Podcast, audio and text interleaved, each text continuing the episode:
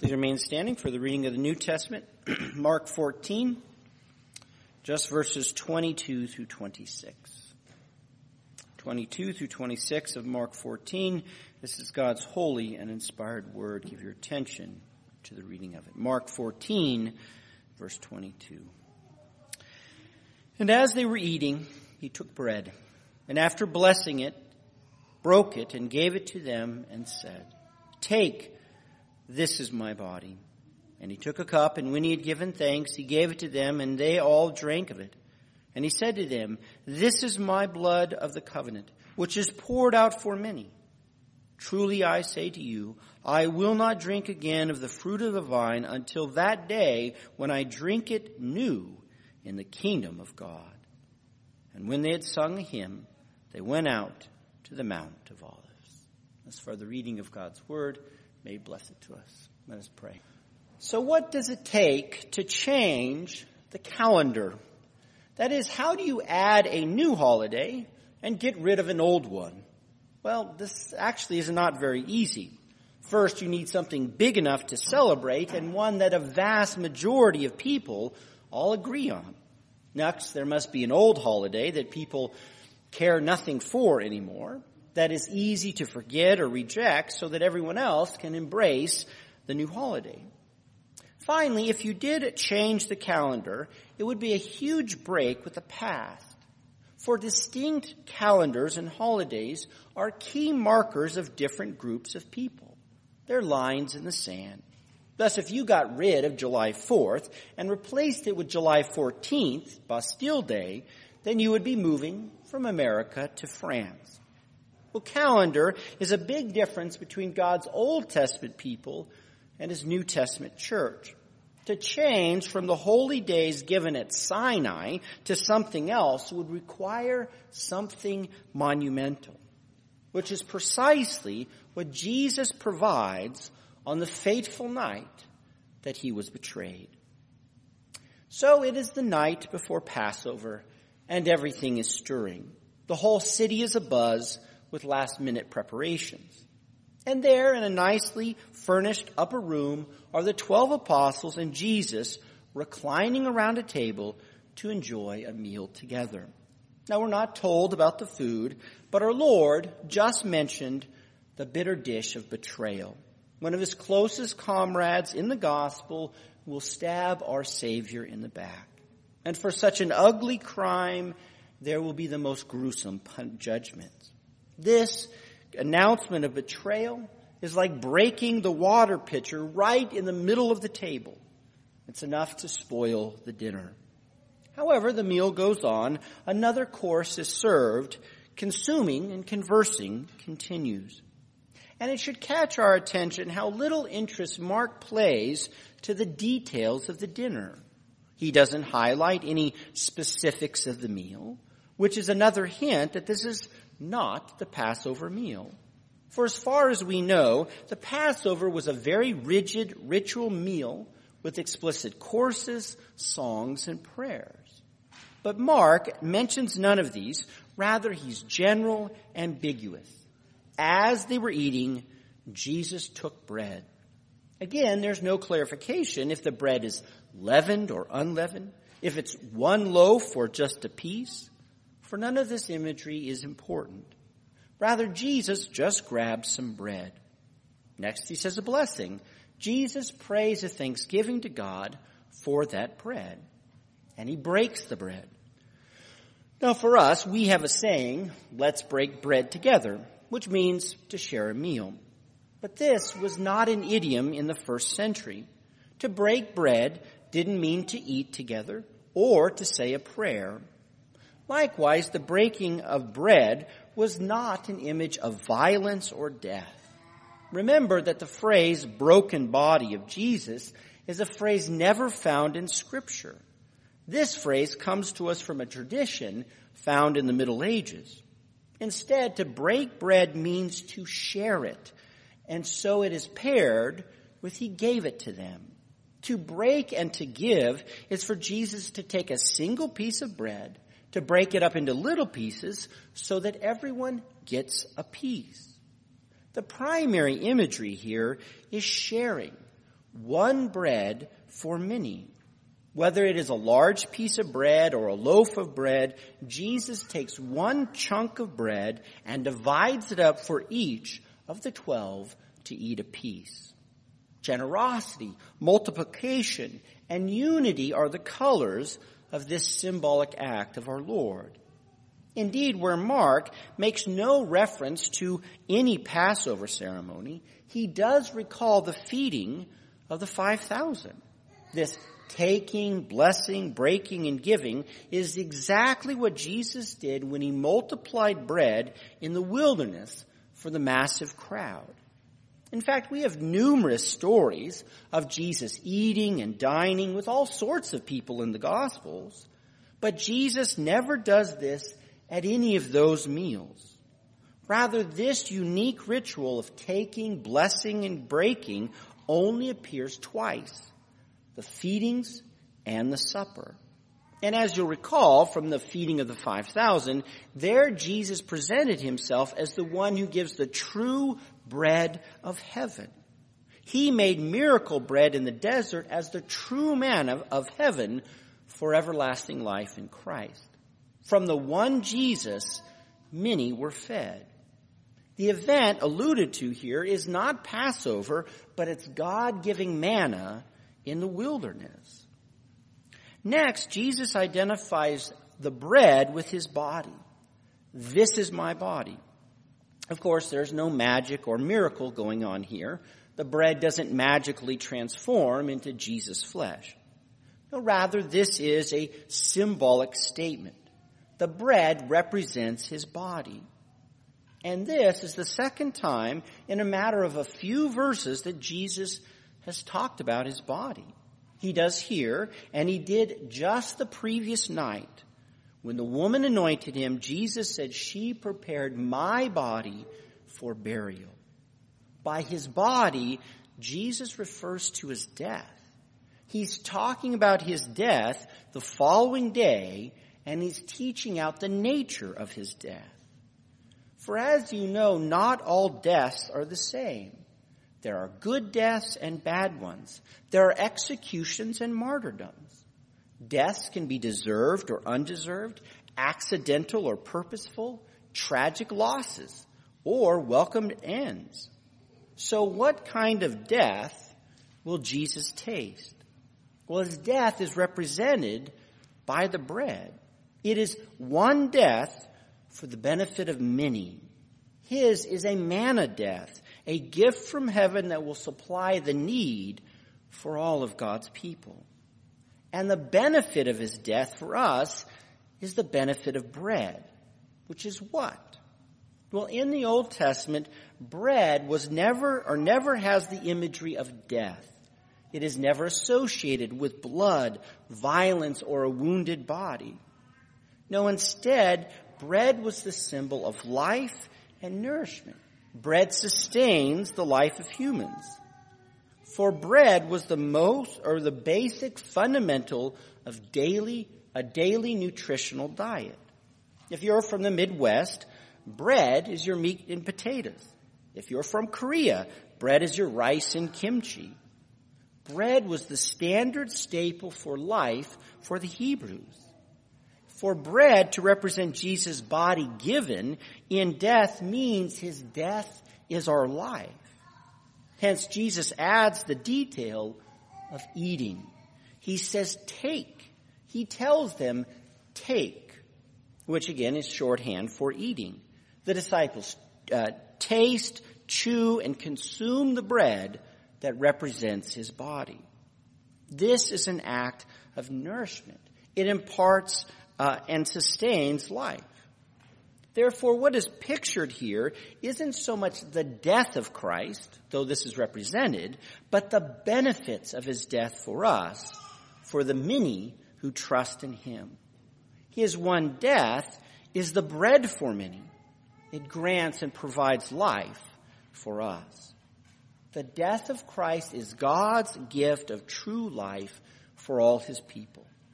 As true manna, Christ's death is the heavenly bread for everlasting life. This is what Jesus is teaching by the bread. This is the nature and effect of his imminent death. This is what Jesus' death means for us, and it is what we celebrate and participate in every time we come to the table. Just as manna was an everyday miracle, so the supper is, as often as we do it, a miracle of grace for us, where we share in Christ's death as the very life we live. This is my body. Christ's one death is heavenly life for all who believe in him. Nevertheless, it's not just the bread that our Lord pays special attention to. He also takes interest in the cup. And again, note that none of the small details about the cup are important. Was it a bland cup made of wood? Was it a dented tin cup? Was it a beautiful silver goblet? It makes no difference.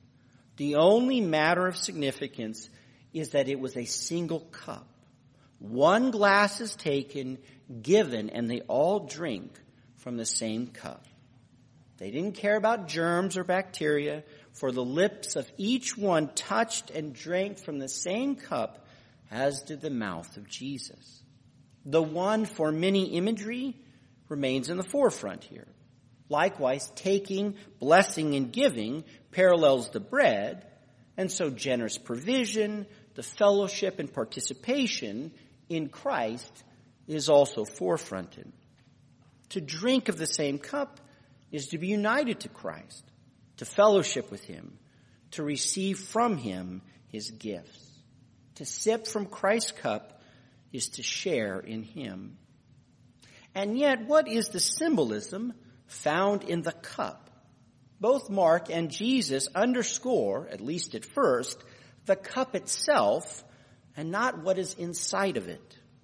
Well, in the Old Testament, the cup has two pri- uh, primary symbolic values. First, there's the cup of salvation, which is shared by worshipers in joy. This cup of wine was a libation. That is, you poured out part of the wine to the Lord along with the sacrifice, and then you got to drink the rest of it.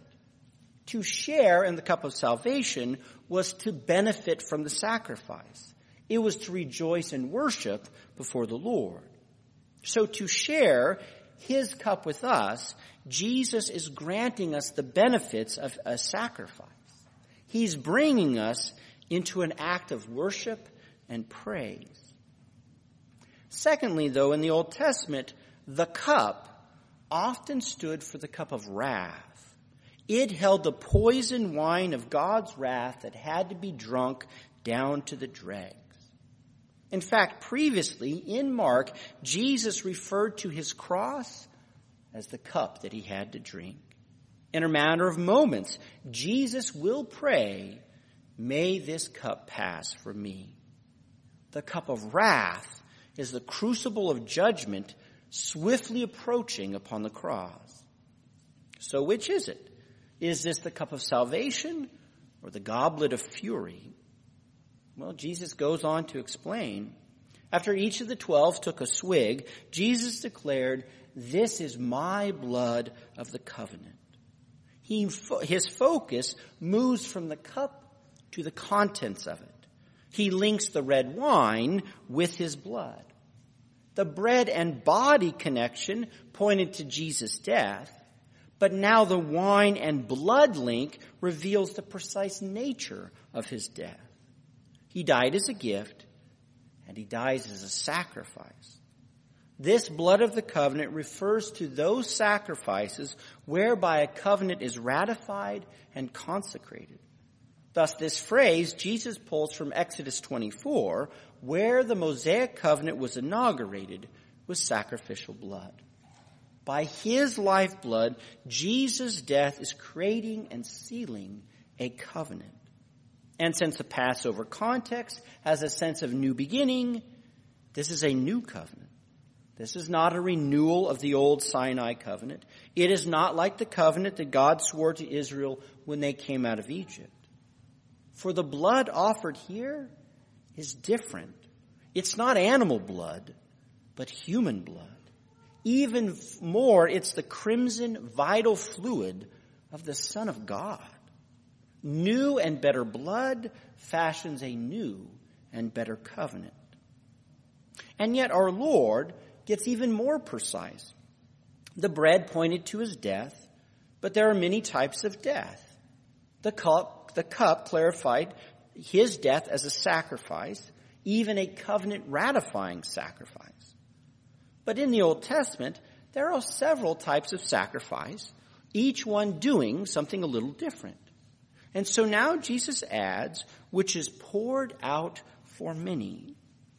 The various kinds of sacrifice under Moses each had their distinct blood rite. How the priest manipulated the blood indicated the type of sacrifice.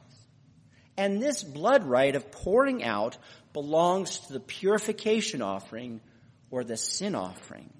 It was the sacrifice chiefly concerned with appeasing God and earning the sinner forgiveness. For the blood of Christ to be poured out indicates he's dying for our sin. His blood that ratifies a new covenant also takes away our sin. It purifies us from being defiled to being holy. Thus Matthew makes explicit what is implicit here in Mark, as Matthew adds, poured out for the forgiveness of sins. And this is so much greater than the covenant of Moses. Those covenant sacrifices of the Mosaic there in Exodus 24 did not deal with sin.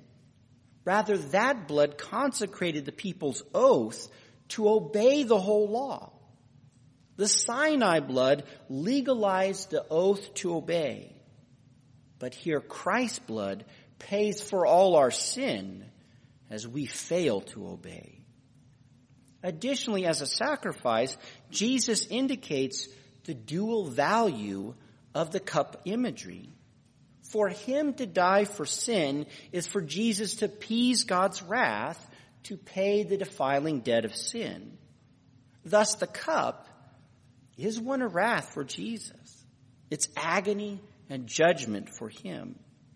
But as he hands it to us for the forgiveness of sins, it becomes this cup of salvation for us. What was wrath for Christ is joy for us. The fury he tasted is transformed into the flavors of salvation. Thus Jesus tells us to drink the wine. We are to imbibe in the fermented blood of grapes. And this points to one of the primary values of wine in the Old Testament. Unlike bread, wine can symbolize death or bloodshed. But mostly wine stood for God's gift to bring joy to the heart. Bread was the daily foodstuff and wine was the daily drink. Bread sustained the body, and wine made the heart glad. Wine embodied joy, rejoicing. In greater quantities, wine was the drink of feasting and celebration. Therefore, in the cup of salvation, there was wine. In the bread, Jesus' death is our life, and in the wine, Jesus' sacrifice is the joy of worship and salvation. And with this, Jesus makes the supper for us a happy meal. In humility, we come knowing our sin, but we drink in the joy of forgiveness, in the happiness of atonement, and in the delight of reconciliation. The initial bitterness of wine might remind us of Christ's acidic goblet of wrath, but the sweet, warming aftertaste of wine imparts the joy of salvation. And this joyful character of the cup is teased out further in what our Lord says next.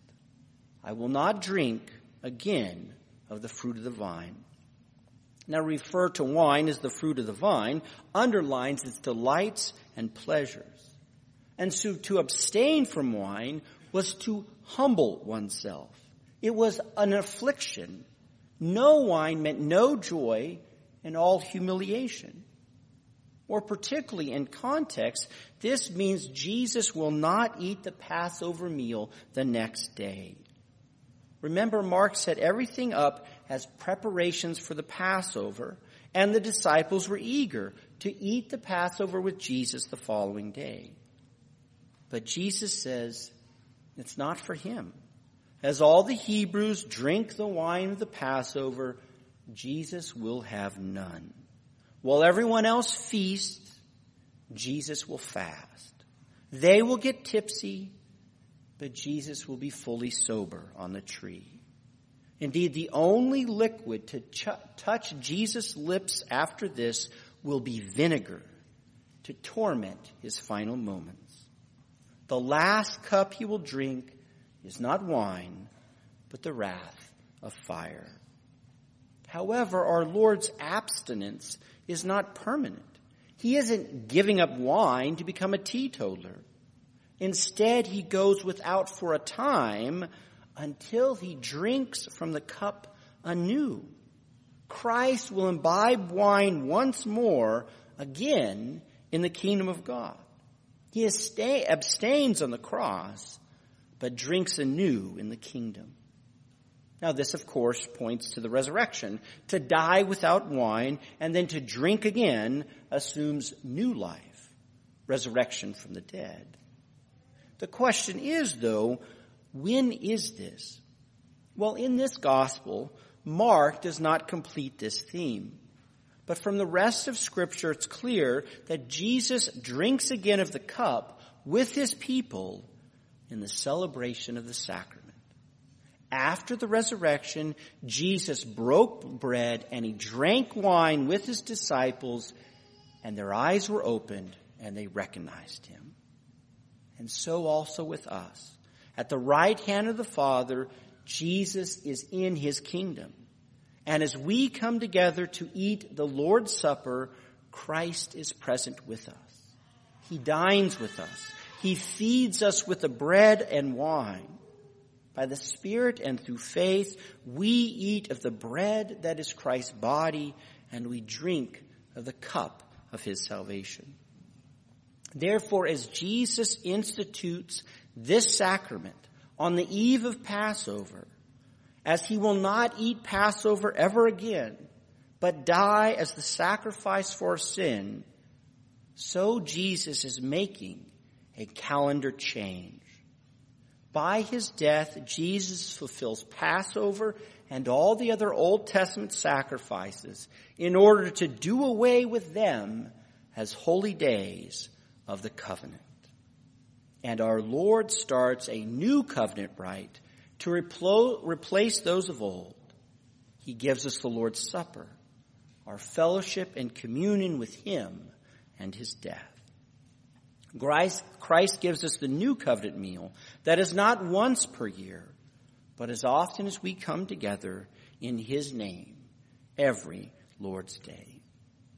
Besides, in addition to revealing the nature of Christ's death, bread and wine show forth joyful daily nourishment.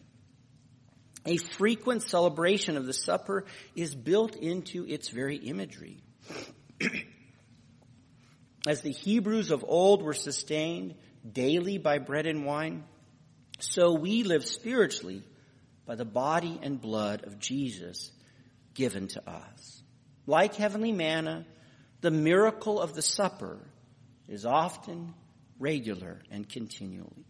We fast during the week, but we eat on the Lord's day at the Lord's Supper. Nevertheless, even though Jesus drinking of the wine anew in his kingdom is fulfilled in the Lord's Supper, there is an aspect of this that hints at a greater feast, a more joyous and perfect occasion. The picture of Jesus eating and drinking in the kingdom especially evokes that great and final feast in the supper of the Lamb. Yes, there is a feast that Jesus yet waits to eat. Our marriage banquet with Him in heaven. So also, as it says, we celebrate the Lord's Supper to proclaim Christ's death until He comes again. At the supper, We look back and we look forward. We look back in joy and faith to participate in Christ's death for our salvation. And we look forward in hope and love to the day when we'll see Christ face to face and recline before him at that messianic banquet table in the heavenly Mount Zion. Therefore, dear saints, this is what Christ did for you. This is his body given for you. This is his blood poured out for you. And this is the sacrament of the supper for your joyous spiritual nourishment. Let us give thanks and praise to our Lord Jesus Christ for his covenant blood, for his forgiveness, and for this wonderful sacrament whereby we live in him and by him now and for eternity. Amen. Let us pray.